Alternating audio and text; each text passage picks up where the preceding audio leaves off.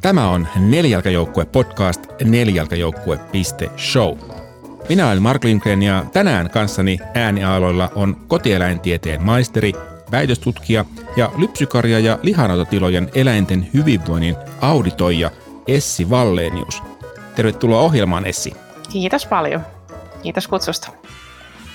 Tänään me puhumme eläinten hyvinvoinnin edistämisestä ja, ja siitä, miten myös kuluttajat, siis kuka tahansa meistä, voi omalla toiminnallaan olla eläinsuojelija. Mutta ennen kuin mennään siihen, Essi, niin miten sinusta tuli eläinsuojelija? No mulla on aika semmoinen varmaan klassinen, klassinen tausta, että ihan pienestä pitäen on, on ollut hyvin suuri eläinten ystävä ja, ja tota, pienenä jo, kun meillä ei omia lemmikkejä ollut kotona, niin rahasin kaikki irtokissat ja koirat meille kotiin, kotiin tota, hoivattavaksi ja samaten tallilla on pyörinyt ihan koko pienen ikäni. Edelleenkin harrastan ratsastamista ja ää, aina oikeastaan pienestä asti tiennyt, että jotenkin mun urani myöskin tulee eläinten parissa olemaan, että, että tota, missä muodossa, niin ei ollut ikinä ihan varma, mutta että eläinten kanssa halusin ehdottomasti tehdä töitä. Ja oikeastaan se, miten minusta tuli niin sanotusti eläinsuojelija, niin, niin tota, ajattelen silleen, että jokainen meistä voi olla omalla toiminnallaan eläinsuojelija. Ja nyt kun on oikeastaan koko aikuisikäni tehnyt tuottajien kanssa yhteistyötä, niin, niin tota, ajattelen, että, että heilläkin on erittäin hyvät mahdollisuudet, niin kuin meillä kaikilla muillakin toimia niin sanotusti eläinten suojelijana tekemällä niitä oikeita valintoja ja edistämällä eläinten hyvinvointia. Ja se on tavallaan se mun näkökulma siihen ää, eläinsuojeluun. Et totesin opiskeluvaiheessa, että, että eläinlääkärin ura sinällään ei ollut, ollut minua varten, että yksittäisten eläinten hoitamisen sijaan katsoin, että ehkä suurempaa vaikuttavuutta saadaan sillä, että tehdään töitä isojen eläinmassojen kanssa esimerkiksi lainsäädännön tai muun puitteissa ja, ja tota, sillä tavalla ohjautui sitten minun urani näihin tuotantoeläimiin, että, että halusin pyrkiä vaikuttamaan suuriin eläinmääriin pienillä muutoksilla niillä eläimillä, jotka nyt tällä hetkellä tuotannossa on ja muillekin eläimille, että, että tota, se oli mun ajava, ajava voimani niin sanotusti. Mä oon usein, usein kysynyt sitä sellaista määrittävää hetkeä, pystyisit sanomaan, että milloin, milloin se oli, että aa, nyt nämä tuotantoeläimet, maataloustuotantoeläimet on se mun juttu. Mi- mitä tapahtui, miksi kävi niin? Ah, no se on ihan hyvä kysymys. Tota, mä oon tehnyt mun kandidaatin tutkinnon Briteissä, Walesissa ja, ja tota, siellä tein molemmat harjoitteluni tuotantoeläintiloilla. Toinen oli, toinen oli tota Lampolassa ja, ja sitten toinen oli lihanautatilalla. Ja Lampolat tosiaan siellä on pikkasen eri kaliberia kuin me, meillä täällä. Ja siellä ää, tein harjoittelut hyvin erinäköisillä eri, erilaisissa lampuloissa, eli siellä oli semmoisia niin sanottuja tehotuotantolampuloita, missä, missä niin kuin tilat oli hyvin ahtaat. Ja esimerkiksi karitsoinnin yhteydessä menetettiin paljon karitsoja, kun taas sitten oli tämmöisiä tiloja, missä oli yhtä paljon eläimiä, mutta tuotantomuoto oli sellainen, että niiden eläinten lajityypillisiin käyttäytymistarpeisiin ja lajin käyttäytymiseen oli perehdytty enemmän. Ja hyvin pienillä muutoksilla oli onnistuttu ja hyvin talousteho, kustannustehokkaasti oli onnistuttu tekemään sellaisia muutoksia, millä esimerkiksi karitsojen selviytymisluvut oli ihan huikeat. Ja siellä oikeastaan heräsi se ajatus siitä, että aika pienillä muutoksilla voidaan saada iso vaikutus niiden yksittäisten eläinten elämään ja, ja niin kuin isoihin eläinmääriin tietysti myöskin tuotantoeläinpuolella. Et se oli varmaan semmoinen silmiavaava hetki, että että tota, miksei sitten kaikki toimisi näin, jos suhteellisen pienellä muutoksella saadaan näin hienoa edistystä aikaan. Niin siitä, siitä se virisi. Aivan, sä teet tota, nyt ihan työksessä äh, valvot äh, tota niin, welfare quality-sertifikaatin käyttöä Suomessa. Äh, Joo. Miten, miten susta tuli tämmöinen auditoija? No se on toinen hyvä, hyvä kysymys. Tota, mä oon, mä oon itse ollut tota projektityöntekijänä Seyssä vuoden, jolloin selvitettiin tämmöistä eläinten hyvinvointimerkintäjärjestelmän käyttöönottoa, eli elintarvikkeisiin tulevaa eläinten hyvinvoinnista kertovaa merkkiä, että miten se potentiaalisesti toimisi Suomen markkinoilla. Ja tämä oli 2014 vuonna, kun tämmöinen projekti tehtiin, ja silloin se suhtautuminen oli vielä semmoista, että ei, ei ole kiinnostusta Suomessa tämmöiseen merkintään. Mm, lähinnä lähinnä ehkä maatalous, maatalouden etujärjestöiltä ja muilta, että koettiin, että se suomalaisuus itsessään on riittävä takuu siitä hyvinvoinnista. Ja sitten siirryin siitä projektista maitotilaneuvojaksi jossa sitten olin vähän niin kuin käytännönläheisemmin maitotilojen kanssa töissä ja huomasin, että neuvonnallisilla työkaluilla voidaan saada aika isojakin vaikutuksia tiloilla aikaan ilman, että tarvitaan massiivisia investointeja. Että ihan jo se lehmän käyttäytymisen ymmärtäminen esimerkiksi niin voi ratkaista isoja ongelmia tiloilla. Ja sieltä siirryin sitten kuluttajatutkimukseen, missä vastasin maitotuotteiden kuluttajatutkimuksesta Kantaarilla ja siellä havaittiin sitä aika kasvava trendi siinä kuluttajien kiinnostuksessa tämmöisiä hyvinvointi, niin kuin hyvinvoinnista kertovia sertifikaatteja kohtaan.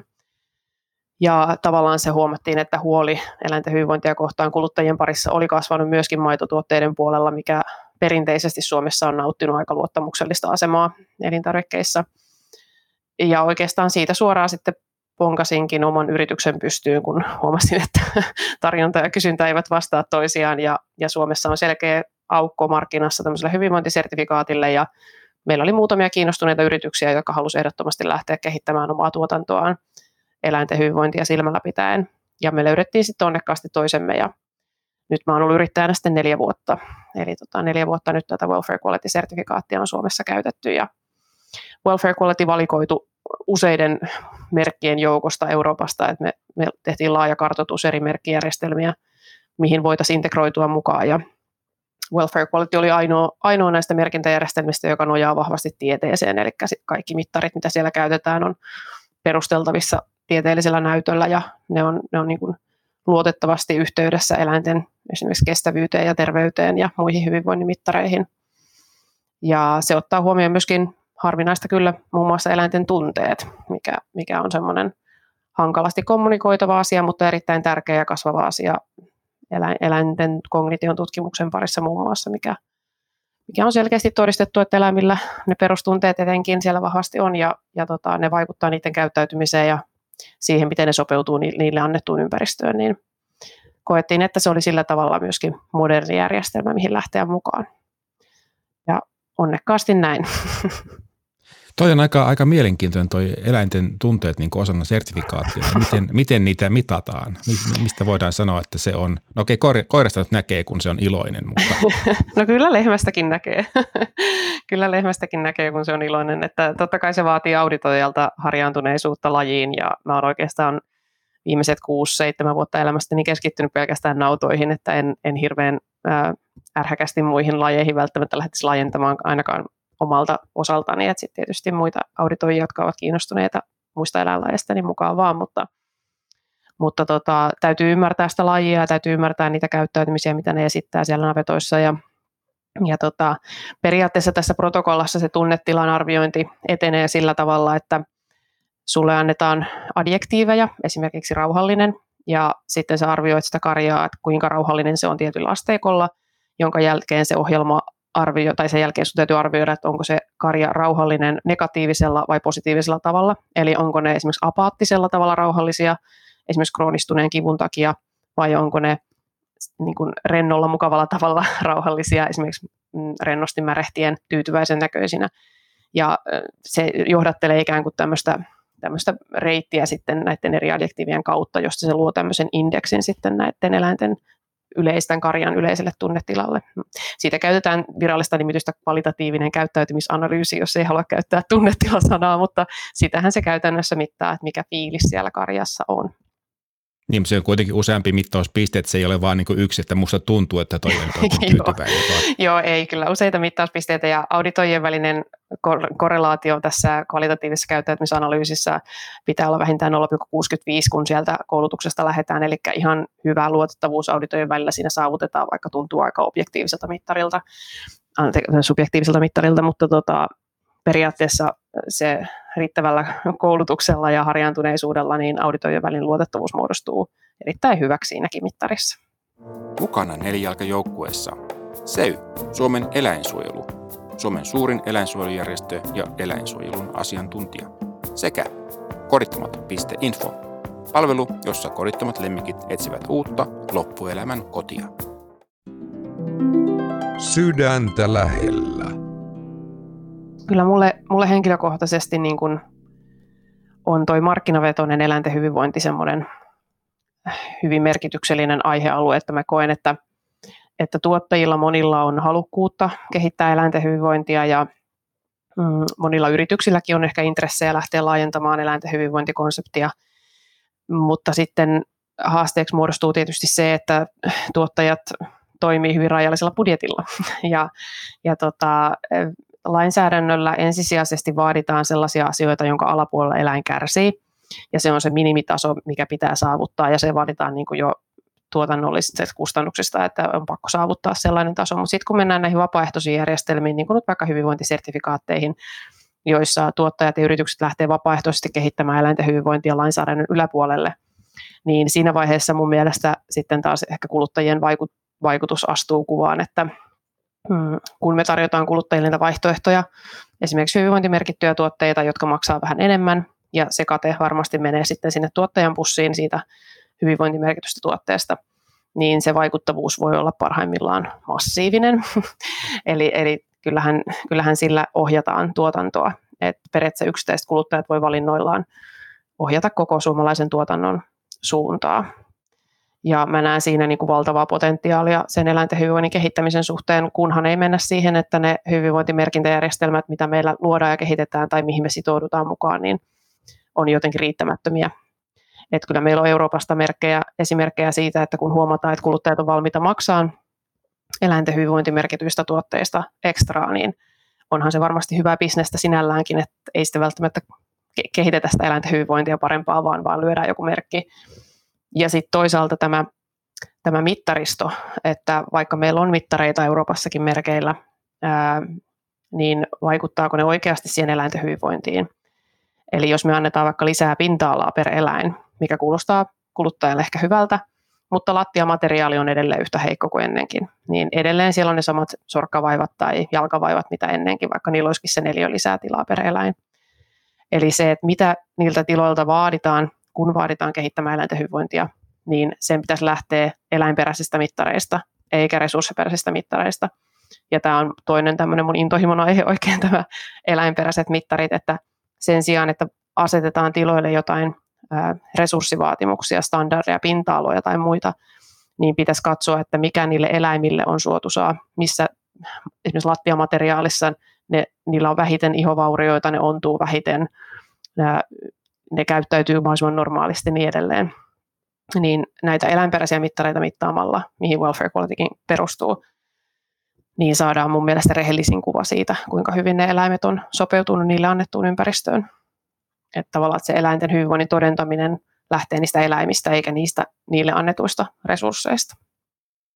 Mutta mut siinä tullaan taas siihen mittaamiseen. Sitä pinta-alaa on helppo mitata ja siellä voi käydä, käydä tota, niin joku tarkastaja katsomasta, kyllä sen neliöitä on, mutta, mutta sen hyvinvoinnin mittaamiseen vaaditaan enemmän. Et kyllä. Tavallaan on sitten resursseja toisessa mielessä. Miten kyllä. sä ajattelet, että, että tämän voisi ratkaista? No mä näen, että resurssiperäiset mittarit on ihan paikalla juurikin siinä lakisääteisessä valvonnassa. Että silloin kun meillä on tavallaan matalat resurssit äm, toteuttaa niitä valvontoja, mitä nyt laissa esimerkiksi on hyvin, hyvin rajalliset budjetit, missä, minkä puitteissa niitä valvontoja toteutetaan, ja mittareiden pitää olla hyvin ykselitteiset, että siellä ei saa olla hirveästi tulkinnanvaraa, koska muuten, se, muuten on vaikea tulkita lakia. Niin, niin tota, siinä mä ymmärrän, että ne resurssit ikään kuin takaa sen eläimen sen tason, että se ei, sen, se ei välttämättä kärsi niissä olosuhteissa, että taataan semmoiset minimimukavuustasot näillä resursseilla. Mutta sitten tosiaan, jos halutaan lähteä oikeasti kehittämään sitä hyvinvointia sen perustason yläpuolelle, niin siinä vaiheessa näiden eläinperäisten mittareiden pitää tulla mukaan. Ja silloin tietysti vaaditaan myös auditoijalta tai valvojalta huomattavasti kattavampaa ammattitaitoa. Ja, ja tota, se on tietysti pienemmällä mittakaavalla toimii oikein hyvin, mutta sitten jos nämä eläinperäiset mittarit tulisi kauhean laajan, laajaan käyttöön, niin kuin nyt ö, on vähän sellaista keskustelua, että eläinten hyvinvointikorvaus, mikä on yksi tukimuoto tiloille, niin että siihen tulisi näitä eläinperäisiä mittareita, niin, niin se pitää sitten miettiä hyvin tarkkaan, että minkälainen taho niitä valvoo ja, ja miten niitä tulkitaan. Toinen, toinen, mikä voi tulla tällaisessa markkinavetoisessa äh, eläinten hyvinvoinnin edistämisessä myöskin eteen, on, mikä sä mainitsitkin jo, on, on tämä näiden merkkien ja sertifikaattien luotettavuus. Mistä, mistä se kuluttaja voi tietää, että jokin tietty sertifikaatti on oikeasti sen arvoinen, eikä vaan niin kuin tuottajan sinne kylkeen lätkäisemä tarra? Joo, no toi on tosi hyvä kysymys, että meillä tietysti pääsääntöisesti Suomessa on aika hyvä toi elintarvikevalvonta, että virheellisiin väittämiin puututaan aika nopeasti. muutamia poikkeuksia lukuun ottamatta. Nyt mm, tietysti on ollut esimerkiksi kohua siitä, että laiduntavien eläinten kuvia on purkeissa, mitkä ei oikeasti laidunna ja niin edelleen, että näihin pitäisi aina puuttua tosi ärhäkkäästi, että se viranomaisluottamus, mikä Suomessa on hyvin korkealla tasolla, niin säilyisi jatkossakin. Ähm, tietysti luotettavuutta tuo mun nähdäkseni ainakin myös se tieteellinen tausta, että, että on tehty esimerkiksi laajassa yhteistyössä ja laajassa tutkimusyhteistyössä kriteerit niille, sille, sille sertifikaatille tai merkille, mitä sitä tullaan käyttämään, että siellä on selkeät perusteet sille, miksi sitä merkkiä on järkevää käyttää tai mitä se, mitä se sitten kertoo kuluttajalle. Ja toki se, että on, on ihan sertifioitu auditoija, että, että kuka tahansa tietysti voi periaatteessa kutsua itseään auditoijaksi, jos haluaa, mutta, tota, mutta itsekin olen siis Welfare Quality Komitean koulutukset ja tentit käynyt ja sitten olen vielä Puro Veritakseen verifioima Suomessa niin sanotulla pääauditoijatittelillä. Eli, tota, eli se, että on, on uskottavuutta myöskin viranomaistahon puolelta, niin on, on tietysti tärkeää. Mä itse toivon, että Suomessa, kun näitä hyvinvointimerkkejä varmasti väistämättä tulee lisää markkinoille tulevaisuudessa, niin se viranomaiset pysyisivät hereillä siinä, että sinne ei tulisi mitään tyhjänpäiväisiä väittämiä. Ja sitten myöskin tietysti nämä tuotantotapa, tuotantotapanimikkeet, mitä nyt on alkanut tulee myös muihin kuin kananmunatuotteisiin, eli Eli kananmunissa on nämä ulko- ja virike ja vapaan kanan ynnä muut, mitkä sitten oletettavasti kertoo kuluttajalle jotain niistä tuotantotavoista, niin myös niissä pidettäisiin yhtenäinen ja tiukka linja, että mitä saa kutsua milläkin nimikkeellä. Että ei sitten kuluttajalle missään vaiheessa tulisi sitä viherpesutunnetta ja se sitten tietysti heikentää sitä uskottavuutta kaikkia merkkejä kohtaan, vaikka niillä olisi ihan validitaustakin. Sä sanoit myöskin, että sä puhut mieluummin eläinten hyvinvoinnin edistämisestä kuin varsinaisesti eläinsuojelusta. Avaatko mm. tätä, tätä vähän sen enemmän, että mm. mitä tarkoitat? No, tota, Tämä on tietysti vähän kaksipiippunen asia, niin kuin sanoin tuossa alussa, niin mm, mun nähdäkseni kaikki voi omalla toiminnallaan olla eläinsuojelijoita ja, ja tota, myöskin tuottajia kannustan siihen, että perehtyvät oman lajinsa lajityypillisiin käyttäytymistarpeisiin ja pyrkivät mahdollisuuksien mukaan niitä toteuttamaan tilalla ja mun nähdäkseni se on jo eläinsuojelua. Eli, eli tota, eläinsuojelussa ei ole mitään vikaa, se on vaan terminä vähän polarisoitunut. Ja itse tuotantoeläinpuolella työskentelevänä ihmisenä, niin niin, niin käytän sitä harvemmin kuin eläinten hyvinvoinnin kehittämistä. Mutta koen, että eläinten hyvinvoinnin edistäminen on eläinsuojelutyötä siinä, missä mikä tahansa muukin eläinsuojelutyö, että kyllähän ne eläimet, mitä meillä tuotannossa tällä hetkellä on ja tulee vielä monia vuosikymmeniä todennäköisesti tulevaisuudessakin olemaan, vaikka kasvisruokapuumit sun muut nostaakin päätään, niin, niin tota, kyllä niiden hyvinvoinnin maksimointi, niin ei se ole keltään pois ja se on eläinsuojelua mielestäni ihan siinä, missä muukin eläinsuojelutyö. Ja arvostan todella paljon niitä tuottajia, jotka satsaa ja panostaa eläinten hyvinvointiin merkittävissä määrin ja niin sanotusti erikoistuvat siihen eläinten hyvinvointiin, niin niitä tuloksia on hieno katsella kyllä. Tarinan aika.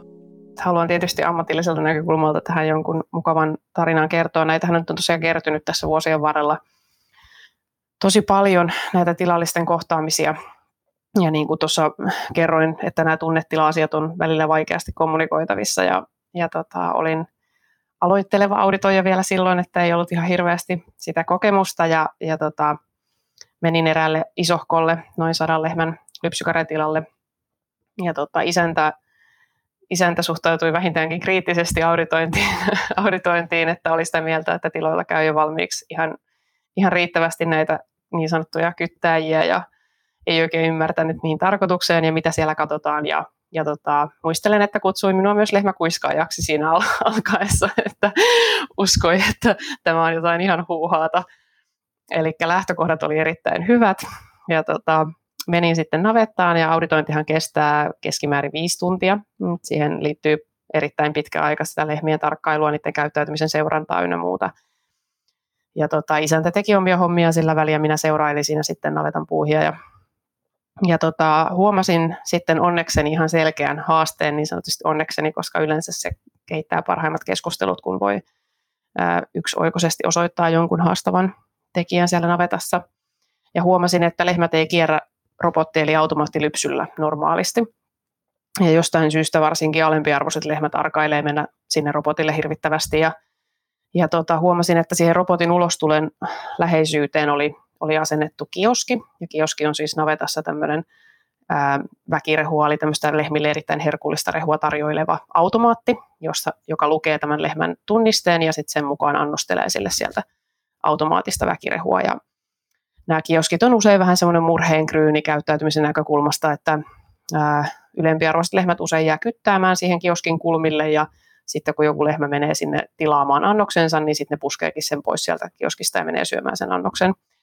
Ja tuota, Tämä sijoittelu sitten tosiaan tähän robotin ulostulolle oli pahin mahdollinen, että sitten siinä kävi silleen, että ne lehmät, jotka olivat menossa lypsylle, ei uskaltaneet mennä lypsylle, koska sitten ulostullessa tiesi, että tulee sarvesta tältä lehmältä, joka sitten siellä kioskilla kyttäilee. Ja, ja tota, kysyin sitten isännältä siinä auditoinnin päätteeksi, no, että onko robottikierto onnistunut hyvin, ja no, no on siinä nyt vähän ollut jotain ongelmaa, ja ei hän oikein tiedä, miksei se lähde, ja että ruokinnassa on kaikki hyvin ja kaikki on näin, että pitäisi, pitäisi kierto toimia, mutta varsinkin ne nuoret eläimet niin ei uskalla mennä. Ja sitten me mentiin sinne navetan puolelle ja minä sitten siinä kerroin tämän näkemykseni, että mielestäni se johtuu tästä ja, ja tota, hän ei sitten hän sinne sitten mörähteli jotain, ei varsinaisesti ottanut, tai minulle ei tullut sen olo, että hän olisi ottanut sitä hirveän niin kuin tosissaan, mutta lähdin sitten kuitenkin ihan, että oltiin päästy kuitenkin keskusteluyhteyteen, ja, ja hän siinä kuitenkin ihan hyvän tuulisena jutteli sitten jo lopussa, ja Palasin sitten tälle tilalle puolentoista vuoden päästä u- uudelleen auditoimaan, eli nämä auditoinnit toistetaan säännöllisin väliajoin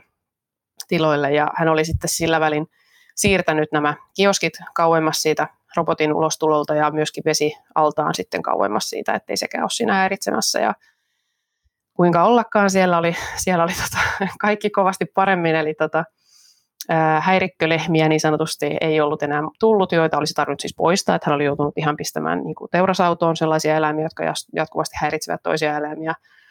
Ja niin näiden ongelmat oli hävinnyt ja, ja robotin kierto oli normalisoitunut, kaikki lehmät pääsi normaalisti lypsylle ja se koko navetan tunnelma oli rauhoittunut ihan merkittävästi. Ja, ja tota, se isäntä vaan totesi, että hän ei olisi ikinä uskonut, että, tota, että periaatteessa hänen kahden päivän työllään niin, niin tota, päästiin tämmöiseen tulokseen, että ilman mitään investointeja tai muita, että piti vaan vähän uudelleen järjestellä, niin saatiin näin massiiviset vaikutukset tuotoksesta lähtien, mutta tietysti myös sinne eläinten kestävyyteen ja ei tarvinnut pistää niitä eläimiä sinne teurasautoon ja niin edelleen. Eli, eli tota siitä eteenpäin hän suorastaan odotti, että koska tulee seuraavan kerran, kerran käymään. Niin tota, näitä on nyt ilahduttavasti tässä neljän vuoden aikana tämmöisiä keissejä tullut, että, että tota, auditoinneilla ei tarvi suositella mitään puolentoista miljoonan remppaa, vaan, vaan tota, usein hyvin pienillä muutoksilla ja esimerkiksi tämmöisten pussipaikkojen niin kuin purkamisella navetoissa, eli sellaisella alueella, mistä lehmät ei pääse kiertäen pakoon, vaan ne joutuu kääntymään ympäri ikään kuin hyökkäjänsä vastaan. Niin niiden purkamisella ja muutamien parsiputkien siirtelyllä saadaan jo ihan massiivisia vaikutuksia, että ne on tosi, tosi ilahduttavia, kun niihin on tartuttu ja ne saa noin hyvät vaikutukset aikaan. Että, että lehmäkuiskaajasta tulikin sitten ammattilainen puolestatoista vuodessa.